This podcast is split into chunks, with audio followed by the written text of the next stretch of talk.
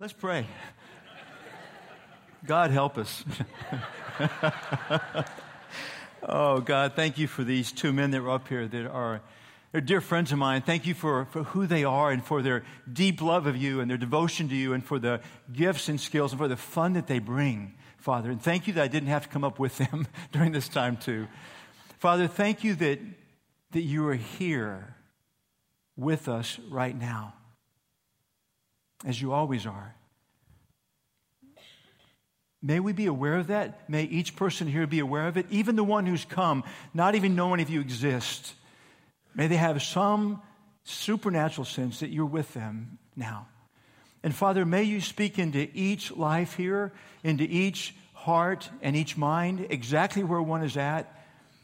Please take the words that you've given me, Father, and, and shape them into exactly what each person will need to hear in their heart and their mind. And while it may be challenging, as you often are to us, may they understand that everything you bring is good. Everything you bring is good news. And so, Father, in the, what remains of the hour, then I trust that you're going to meet us in this and that you'll take this and use this. And then I pray that our, our hearts and minds are wide open to receive. I pray in Jesus' name, amen. Fourth and fifth graders, I too, I am so glad you guys are with us today. You're going to be with us from, from time to time, uh, and then when you're in sixth grade, you'll be with us all the time. But I'm glad you're here with us today. I've been thinking about you guys this week, thinking back to my fourth and fifth grade years. And my fourth grade year was a year that one of my, one of my best, most enjoyable years of school. I felt like I belonged in fourth grade. But fifth grade was different. I, I didn't feel like I belonged. One of the hardest years of school for me. So I don't know what your year's like, your fourth grade year or your fifth grade year, but all of us that are older than you, we've been in your shoes before. And, and we're glad that you're here with us. We're glad you're in the church to be learning about God, learning about Christ, and, and on this journey of faith with Him. And we're glad you're with us this morning. For all of you here, um, I graduated from Texas A&M. Okay, I got I got four of you that listen to me from now on. The rest of you won't, but I got four of you on my side now. You'll hear anything now. I graduated in 76 from A&M with a degree in petroleum engineering. It was a time that the oil business was booming and uh, companies could not hire enough petroleum engineers. And so there were multiple offers for everyone that could just hang a, a, a diploma up. And uh, by the end of the year, when the school did their survey of starting salaries for all the different um, curriculums in school, Petroleum engineering, far and above, had the highest starting salaries. And looking back, I, am so clear it wasn't because we were smarter or better or more talented, had more. We just happened to be in the right place. We were just in the right place at the right time. So I went in, I, I took my job offer, and and I went in to meet my uh, boss for the first time before my starting day.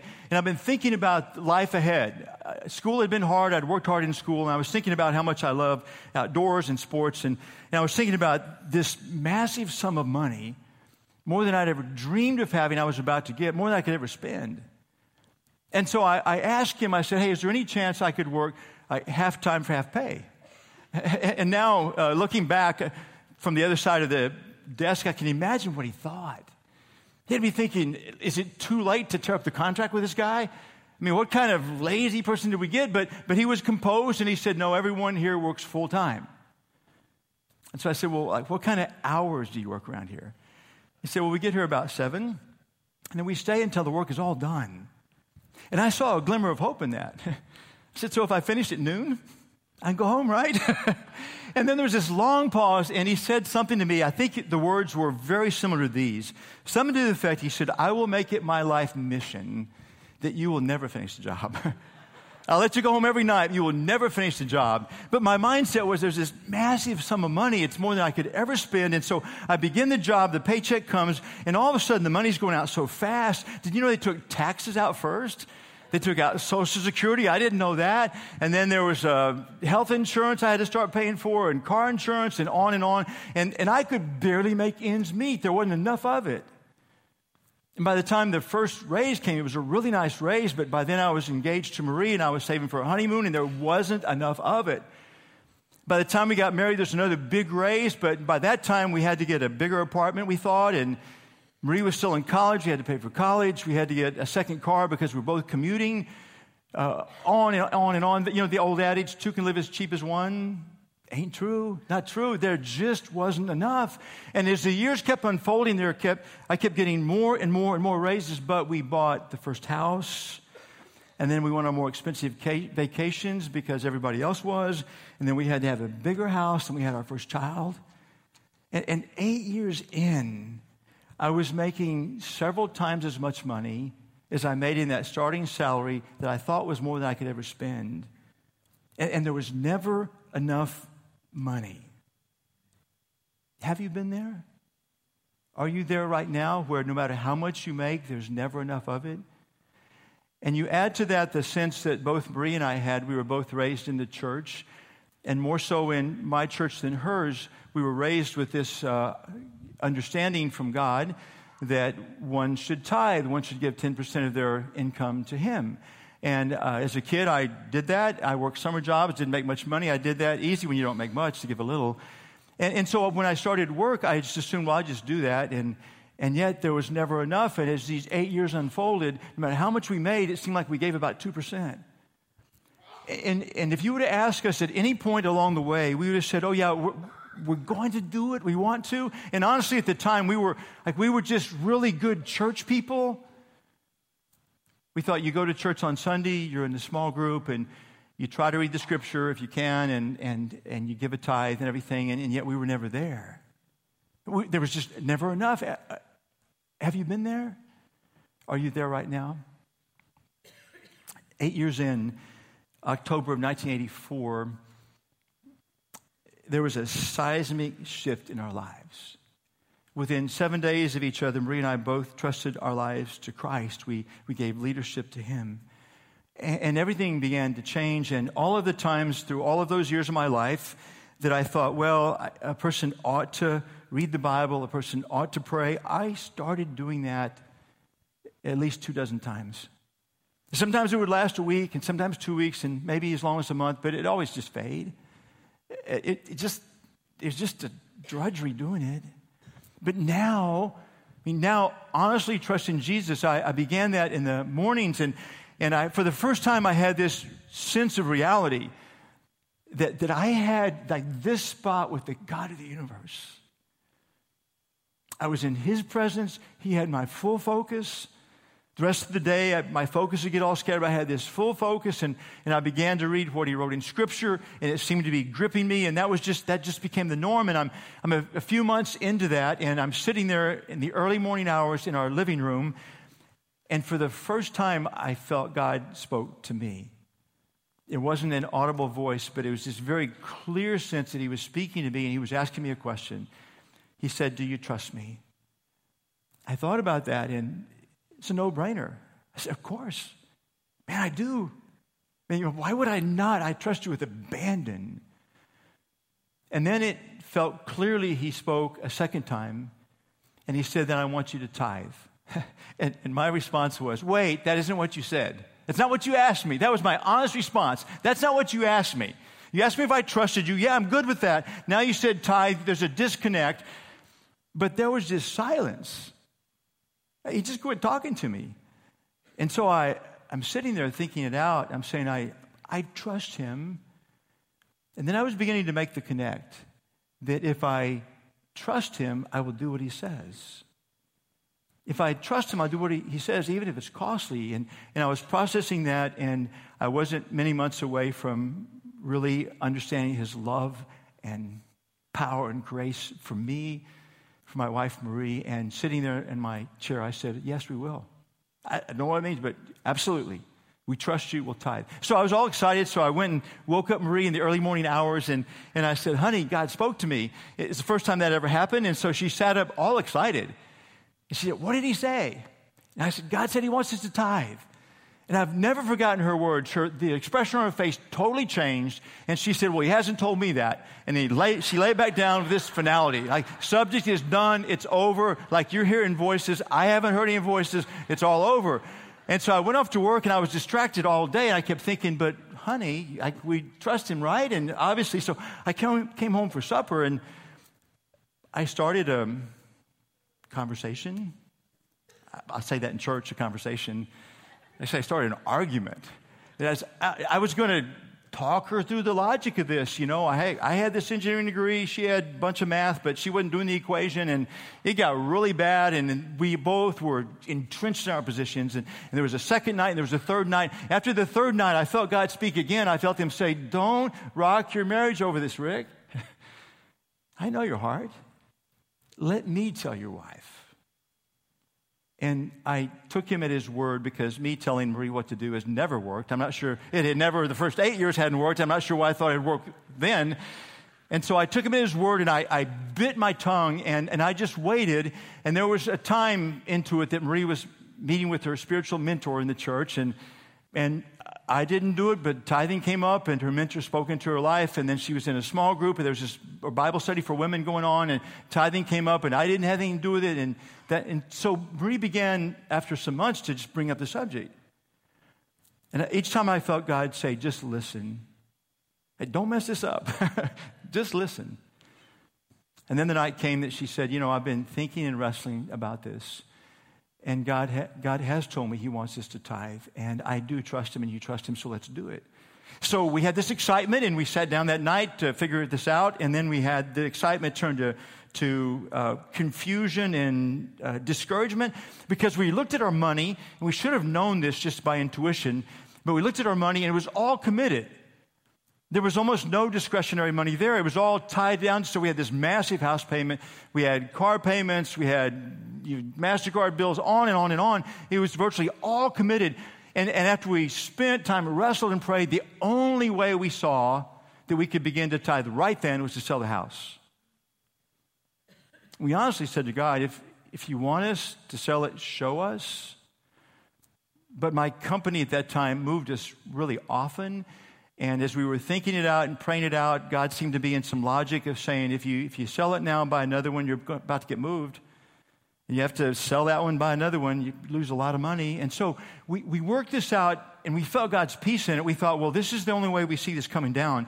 Is I know I'm going to get a raise in three months. I was just in this Fortune 500 company, I mean, policies, they're locked down. You live by the policy. There's a raise coming in three months. And so we said to God, with that next raise, we'll give you all of the raise and whatever else it takes, and we'll begin to tithe.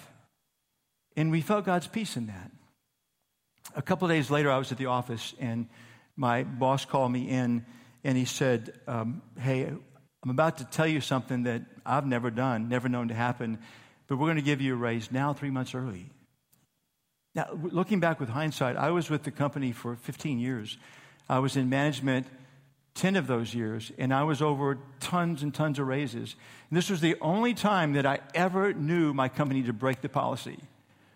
So he says, We're going to give you a raise right now, and, and, here's your raise, and so forth. And so I went home and told Maria, I said, We, we don't have to wait three months. And so in a couple weeks, the raise shows up in a paycheck, and the next Sunday, we write a check that's a tithe for the first time. And, and there was this joy in it. There was sense of, this sense of just peace, like, yeah, this is, what, this is what it looks like in terms of money to trust God. But the story wasn't over because two days later, I, I'm in the office and my boss calls me in again and he says, We're going to give you a bonus. And if you, if you knew the circumstances of, of the year and of my division and of my bonus performance history, then you would realize that the chances of me getting the bonus were virtually nil, virtually zero. And he's sitting there telling me, We're going to give you a bonus. And then he tells me the amount of it. And, and I hear the amount, and something flicks in my brain. This thought occurs to me that's about the amount that we would have tithed if we had begun way back in the beginning, that very first morning when God spoke, and I said yes. And, and I'm thinking, and I'm all tied up in that, and my boss is talking and talking. I'm not even listening, and saying something about you ought to take a big cruise. And he says, How are you going to spend it?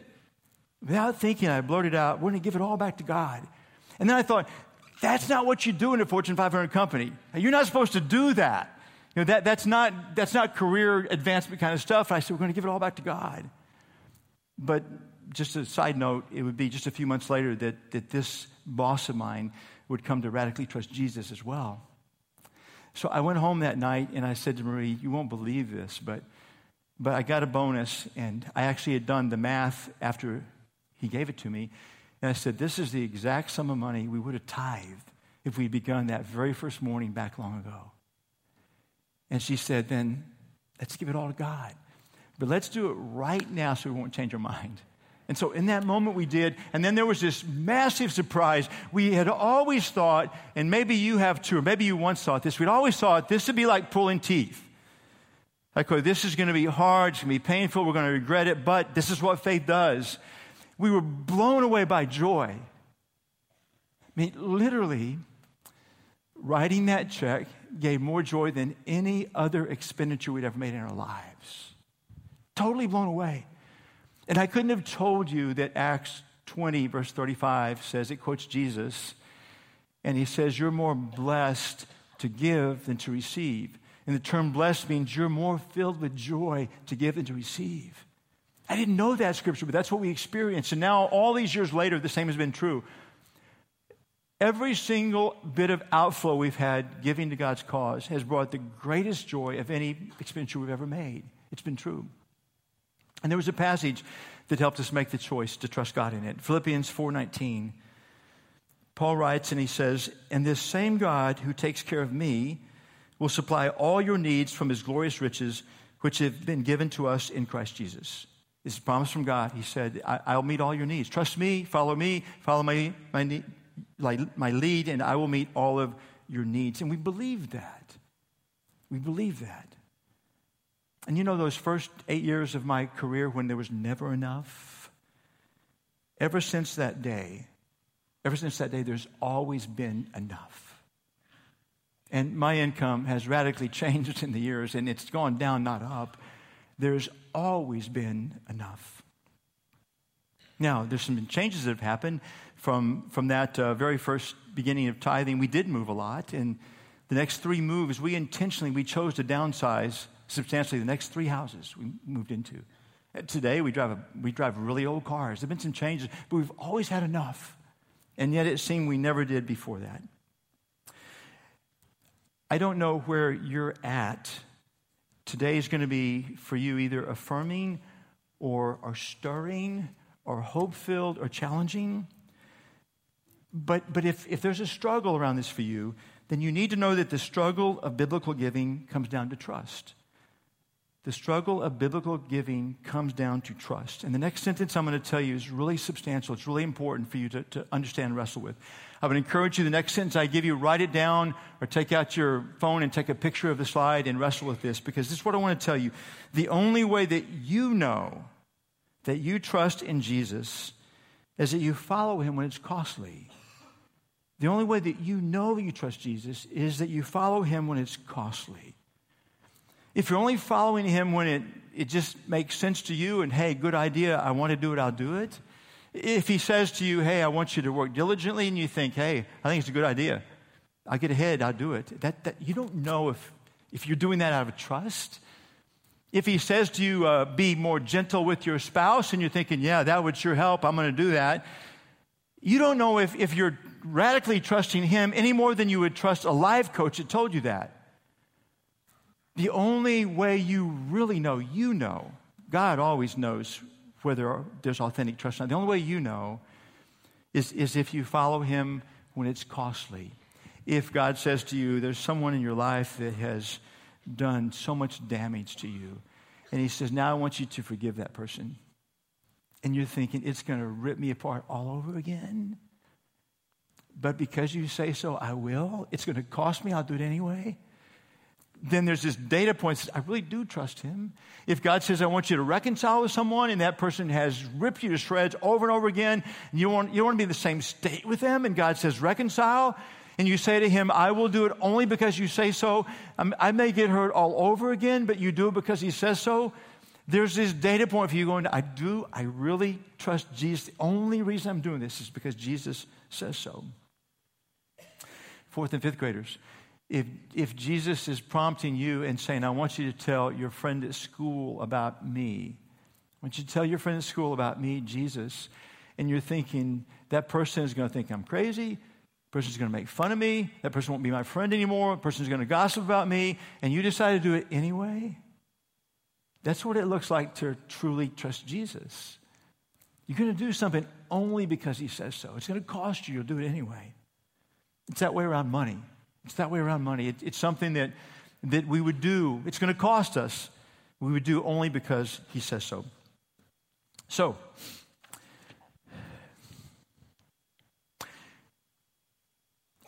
is Jesus asking you today if you trust Him? Is He asking you now, do you trust Him? And if He is, what would you answer? Would you say yes? Or would you say no? If you say yes, then, then would you would you be able to walk through with me what he says about money and process this with me? And I want to talk, I want to teach, this is biblically about money. But I, want to give you a resource to use beyond the morning as well. There's a book, brand new book called The Money Challenge 30 Days of Discovering God's Design for You and Your Money by Art Rainer. It's an excellent book. It's a, it's a short book. It's easy to read, very biblical. In fact, I can't help but think about Craig McAndrews two weeks ago was teaching, and he has a new book out. If you were here, Craig held up his book and said, Man, it's not even a whole book, it's half a book. Well, compared to Craig's, this is a quarter of a book. Like it's, it's small, it's short, it's clear, but it's, it's really sound biblical stuff.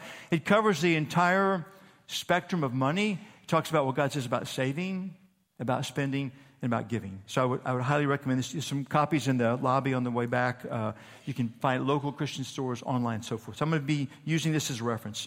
So, so these are God's instructions for giving. The first is this, is giving to be a, giving is to be a priority. Giving is to be a priority. Proverbs 3 9 says, Honor the Lord from your wealth and from the first of all your produce. From the first of all your produce. It means he's telling us to give out of the, out of the, the very first of the income we receive. When the check comes in, he's saying, make giving the very first part of it. And, and I understand why he's doing that. Marie and I had lived the opposite of that for those first eight years. We always had this intention to give, like he said, but our giving to him was at the very tail end. It was never there, it was never left. And so he's saying, here, there's going to be this piece of trust I'm going to ask of you. When you get some income, whatever it is, whatever it is, give from the first of that. And then make what's left, let it make do with your needs. I'll make sure it meets your needs. And, and it's intriguing. He says this. He says, give of the very first of any income you receive he says it without any limitations on how much or little it is. If you're tempted to think, oh, but you don't know how little I make, God knows. He doesn't put any limit on that. He doesn't say, hey, if, if you, if you make less than 25,000, hey, you're off the hook. Yeah, he says every, every single bit of it, I, if I could give you some perspective too, um, 7 billion people on the planet, and uh, God loves all of them. He would teach all of them about his son Jesus and about all of this as well. And uh, if you were to take the, the 2% of the people on the planet that are the richest people, those people make $25,000 a year more. Which means, in the term of, terms of worldly perspective, there are a bunch of rich people in this room right now. But even if you weren't, he says, give from the very first. Give from the very first. Giving is to be a priority. Are you doing this? Or will you do this now that you've heard it? Second, giving is to be done proportionally. Malachi 3:10 says, Bring all the tithes, which is 10%, all the tithes into the storehouse, so there will be enough food in my temple. If you do, says the Lord of heaven's armies, I will open the windows of heaven for you. I will pour out a blessing so great you won't have enough room to take it in. Try it. Put me to the test. And then if you're tempted to think, well, that's Old Testament teaching, then Jesus picks it up in Matthew 23 23. He's with some people that are very religious people and they actually they are tithing 10% of their income they're given to God, but they are ignoring justice and mercy. And Jesus speaks to them and he says, first he says, yes, you should tithe. He's affirming it's tithe is not just Old Testament, it is tithe is for all time. Yes, you should tithe. Then he goes on and says, but but do justice and have mercy. Yes, you should tithe. And so to give proportionally means to give give 10% of your gross income to God's cause. Eh, it's as simple as that. Give 10% of your gross income to God's cause. Are you doing this? Or will you do this? Or do you find yourself in the financial position that Marie and I were in? You're sitting there thinking, I want to give that serious consideration, or I want to do it, but then what will your plan be? What will the plan be to get there? For Marie and me, it was uh, when the raise comes, and when that happens, we're going to jump off the deep end. In this book, The Money Challenge, Art Rainer actually has something that he calls uh, the takeoff plan. It's for someone that's giving absolutely nothing right now. And his plan is to start with 1% in the first month and then to make progressive changes until you're tithing then. But so if, if you're drawn, you're thinking, man, I, I love God with abandon. I trust Him with all that I am. I'm hearing this fresh now. I want to do this. but I don't think I can right now, then, then what will your plan be? What will that plan be to get you there? Third, he says, giving is to be done sacrificially. 2 Samuel 24 24 says, I will not present burnt offerings to the Lord my God that have cost me nothing. I will not give to God that which cost me nothing. I will not give to God stuff I don't even miss. So the question to ask is, is once you begin to, to give a tithe, is to ask God, what does sacrificial look like? For Marie and me in those early seasons of tithe, a tithe was a sacrifice. A, a tithe was, what is a sacrifice? And you have to ask from season to season, God, what does a sacrifice look like to me? And through the years, in fact, for the last many, many years, although we have less than we had then, God has said, what sacrifice looks like to you is, is more than a tithe. It's been for years more than a tithe. I will not give that which has cost me nothing. And for Marie and me, what that most tangibly looks like is this. Uh, by the end of this year, Marie's car will be 20 years old, which I tell her then it's vintage. Like then the value goes up. Hey, you become really cool if it's more than 20 years old and you're almost on the verge, honey. And she's not buying that. Her car is almost 20 years old. And my car has 232,000 miles on it. We haven't bought another car because we don't have savings to do it. We're good with that. But in 20 years at the harbor, we've given enough to God's cause to have bought an entire fleet of new cars. We give it joyfully, joyfully. I've never had a car that ran this long. I think it's running this long because God's saying, You're in the middle of my will. It may crash tomorrow, crash and burn tomorrow, but. And I'm not saying that that's a model for any of you, but the model, the instruction, the command to someone who trusts Him, it says, I want you to not to give that which costs you nothing, is to, from season to season, ask Him, what, is, what does the sacrifice look like now? What does it look like for you now? Not for me. What does it look like for you now. Are you doing this? Will you do this? And then the fourth and final one is this is giving is to be done cheerfully. In 2 Corinthians 9 7 says, You must decide with your heart how much to give. Don't give reluctantly or in response to pressure, for God loves a person who gives cheerfully. When you give, are you giving cheerfully? Or will you give cheerfully? In Malachi 3:10, there are two things in that that give you reason to be able to give, to give cheerfully. The first is this I'll read the whole verse to you. It says, Bring all the tithes into the storehouse, so there'll be enough food in my temple. If you do, says the Lord of heaven's armies, I'll open the windows of heaven for you. I will pour out a blessing so great you won't have enough room to take it in. Try it, put me to the test. That first sentence, he says, Bring Bring your tithes into the storehouse so there'll be enough food in my temple. And the, the modern day correlation is to bring your tithe to the local church. So there'll be enough resources in the local church to do the work that God wants to do. And so when you and I do that, we have a Sunday like Baptism Sunday coming up. And if, if you and I have been giving to God's cause here, and we see each person being baptized, then there can be this very real reality that stirs us is that, is that God used us in some small way. He took my pennies, He took my dollars, took your pennies and dollars, and He changed a life by that. I don't know about you, but that'll be part of my joy next week. We have fourth and fifth graders with us right now. And, and there's this full blown ministry for you, fourth and fifth graders, right now that's down the hall. And we have that full blown ministry for you, for you to, to, help you come to know and follow Jesus with abandon because there are people in this place that give money and it's resource for you. I think about children's ministry also. Last week we had child dedication, and both Sundays we couldn't even get people on the stage. There were so many. We filled the front of this uh, beneath the stage, both services. There were so many families and children. As I watched them, I listened to Kathy McElveen, who leads our children's ministry, speak. I thought, that's because you give. That's because Marie and I give. We have that there.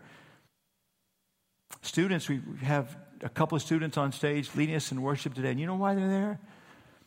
One big reason is because that, that you and I have given some money, and there's a ministry here that's reached out to them and helped draw them to Christ and help them find their gifts, help develop their gifts, and recognize that, put them on stage to lead us. And they're up here leading us, and, and partly because of you and me, because of the pennies and dollars that we gave. I've watched this single adult ministry. There's been this little emergence of impact in single adults, and I, I see some plans emerging before the year is over to reach more and more single adults and more and more effectively. I look at marriages in this church, and I see them, many of them, being healed and made strong through infusion through things like Blended and Blessed we had just last weekend for blended families. I see now small groups forming around, around blended families just to grow in that area. I see marriages, and those are all happening because you and I give our pennies and dollars to it. I see addictions being broken. Why? But the core behind that is because people, you and I, we're bringing, bringing food into the storehouse of God, like the resources, the local church. Steve and Laura Martin are, are with us today, along with their children. They've been in China for many years now. Steve is a medical doctor. He could have made a ton of money in the States, but they've been there for several years, and, and he takes the ministries in, he takes children that have been abandoned because they are so sick or so um, physically broken, they probably won't survive. And they're abandoned.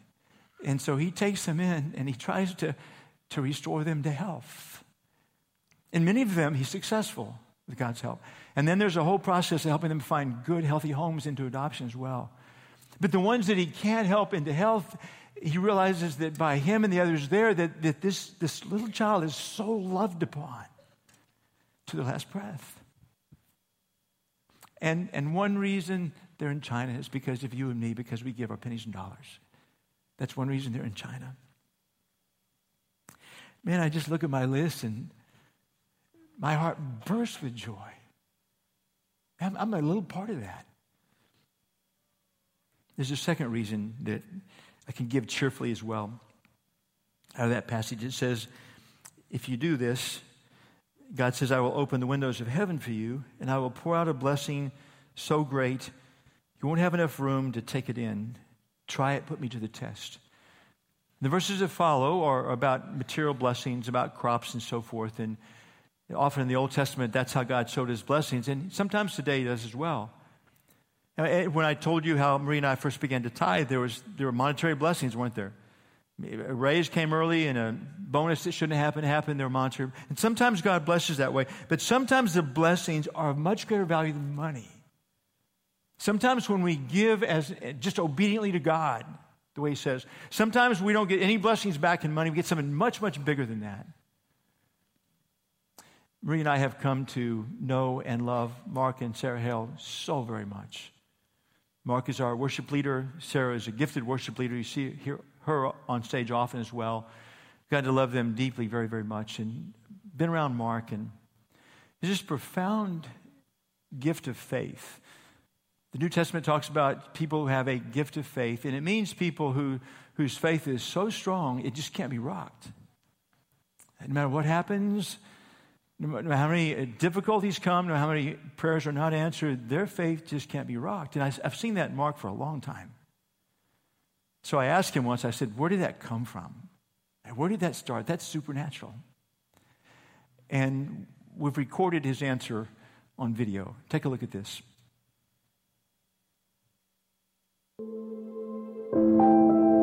Ever since I was young, I was taught the importance of tithing. I didn't fully understand it as a kid, you know, tithing my birthday money and little jobs I had on the side. I did it because I was told to. And then as I became an adult, you know, you make a little bit more money and the tithe gets a little larger, but I knew I was supposed to. It was always impressed upon me that I was supposed to. I'd always heard these stories of people struggling financially, and there's a choice between their rent or their tithe.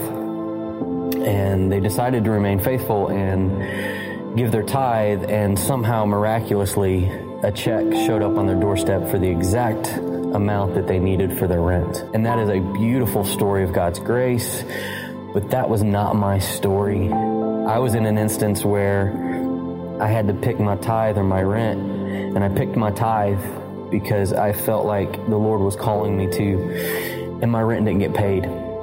A miraculous check did not show up on my doorstep Um, and I went in a lot of debt trying to pay things off, pay my rent.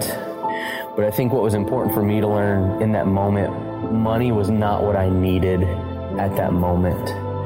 God used that moment of being faithful and tithing to build a spiritual gift of faith in my life that I was going to need through one of the toughest seasons of my life. God supplies for all I need. For me, it was for faith that God would build that and impress that upon my life to get me through um, some very difficult things, to get through divorce and transition and moving to places I never thought I would move, including Friendswood, Texas. I know this because I've experienced it and I want nothing more than other people to experience the joy of what God can do in your life when you sacrificially give of your time, of your money, of yourself. God built a gift in me for faith to trust in Him in everything that I say and do. And I, I think that began years ago with trusting God to tithe even when the rent wasn't paid. So tithing comes down to being a heart issue and trusting God with our money um, trusting God with our life, surrendering it all to Him, and He always, um, always will be faithful to us in return. So that day, years back, Mark was sitting there with this dilemma of do I trust God and be obedient around money? And he chose to be obedient, and then God didn't do the like the logical blessing, which would have been to give him the rent. Instead, God supernaturally gave him this faith that would withstand anything. And indeed, the hard times have come, and maybe they're not done yet. He and Sarah have been through some really hard times. And, and I've, I've sat with Mark through a bunch of it, and his faith has never wavered for a moment. It's the blessing God gave when he was just faithful around this thing called, called giving. So if God asks you right where you're at, if he says, Do you trust me? How would you answer him? If you would say, No, I don't, then I would say, Please don't give up on him yet. You need to explore who this God is. You need to see what he's done, you need to see what he's doing. You need to discover the reality is that he knows your name. The reality is that, that Christ died on a cross with you in mind and died for all your sins. He's risen from the dead. He's waiting for you to begin to trust him and he will forgive all your sins. Give him, he'll give you a brand new life. He'll give you heaven one day, all of that. Don't leave it as, do you trust me? And no. Don't leave it there. And maybe even now you'll be ready to say yes to him before the service is done. Maybe not. If, if you're not ready to service, then you need to pursue this God who is so great and so loving, and so powerful, and so good. But if he asks you the question, do you trust me? And you say yes, then I would ask you then, are you, are you giving as he teaches us and commands us to give? Are you giving with giving as a priority? Do you give out of the first of what you get? Are you giving proportionally, which begins with a tithe? Or if you're not, then, then will you commit before him to a plan that honors him? Are you giving sacrificially? I, I will not give to God that which costs me nothing. And are you giving cheerfully? And I know uh, I, there's a part of me that has been excited about this day. It's not because I'm a masochist or sadist or whichever one likes to see people suffer. It's not because of that.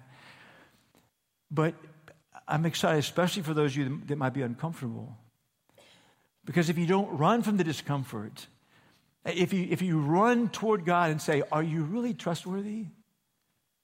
Will you really meet my needs? And you run toward him and you hang on to this comfort and, and reach a point of saying, Now I will. I will trust you. I will do this. I know your life is going to be so much richer. I know that.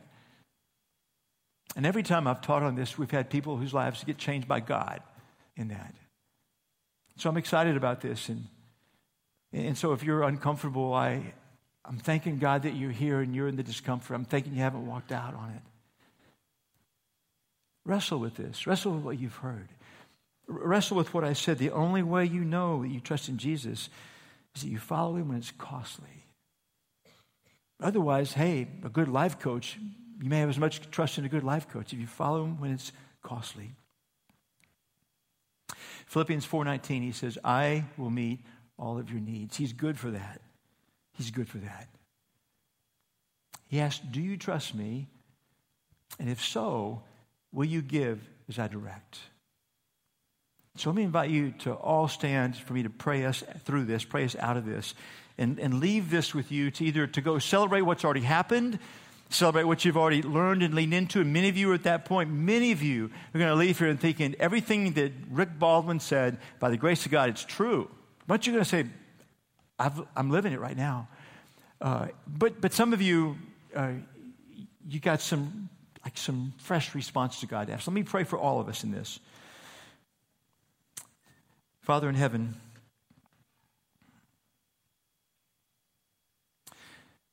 I do believe you met each of us where we're at. And however it feels in each person's heart and mind, I know you met us in stunning love and stunning grace. And I pray that each one here will know that, will know the things that they've heard, and they're all biblical, will know that you bring that to them with this grace and love, and you're for them and you're good to them. That each one will know that.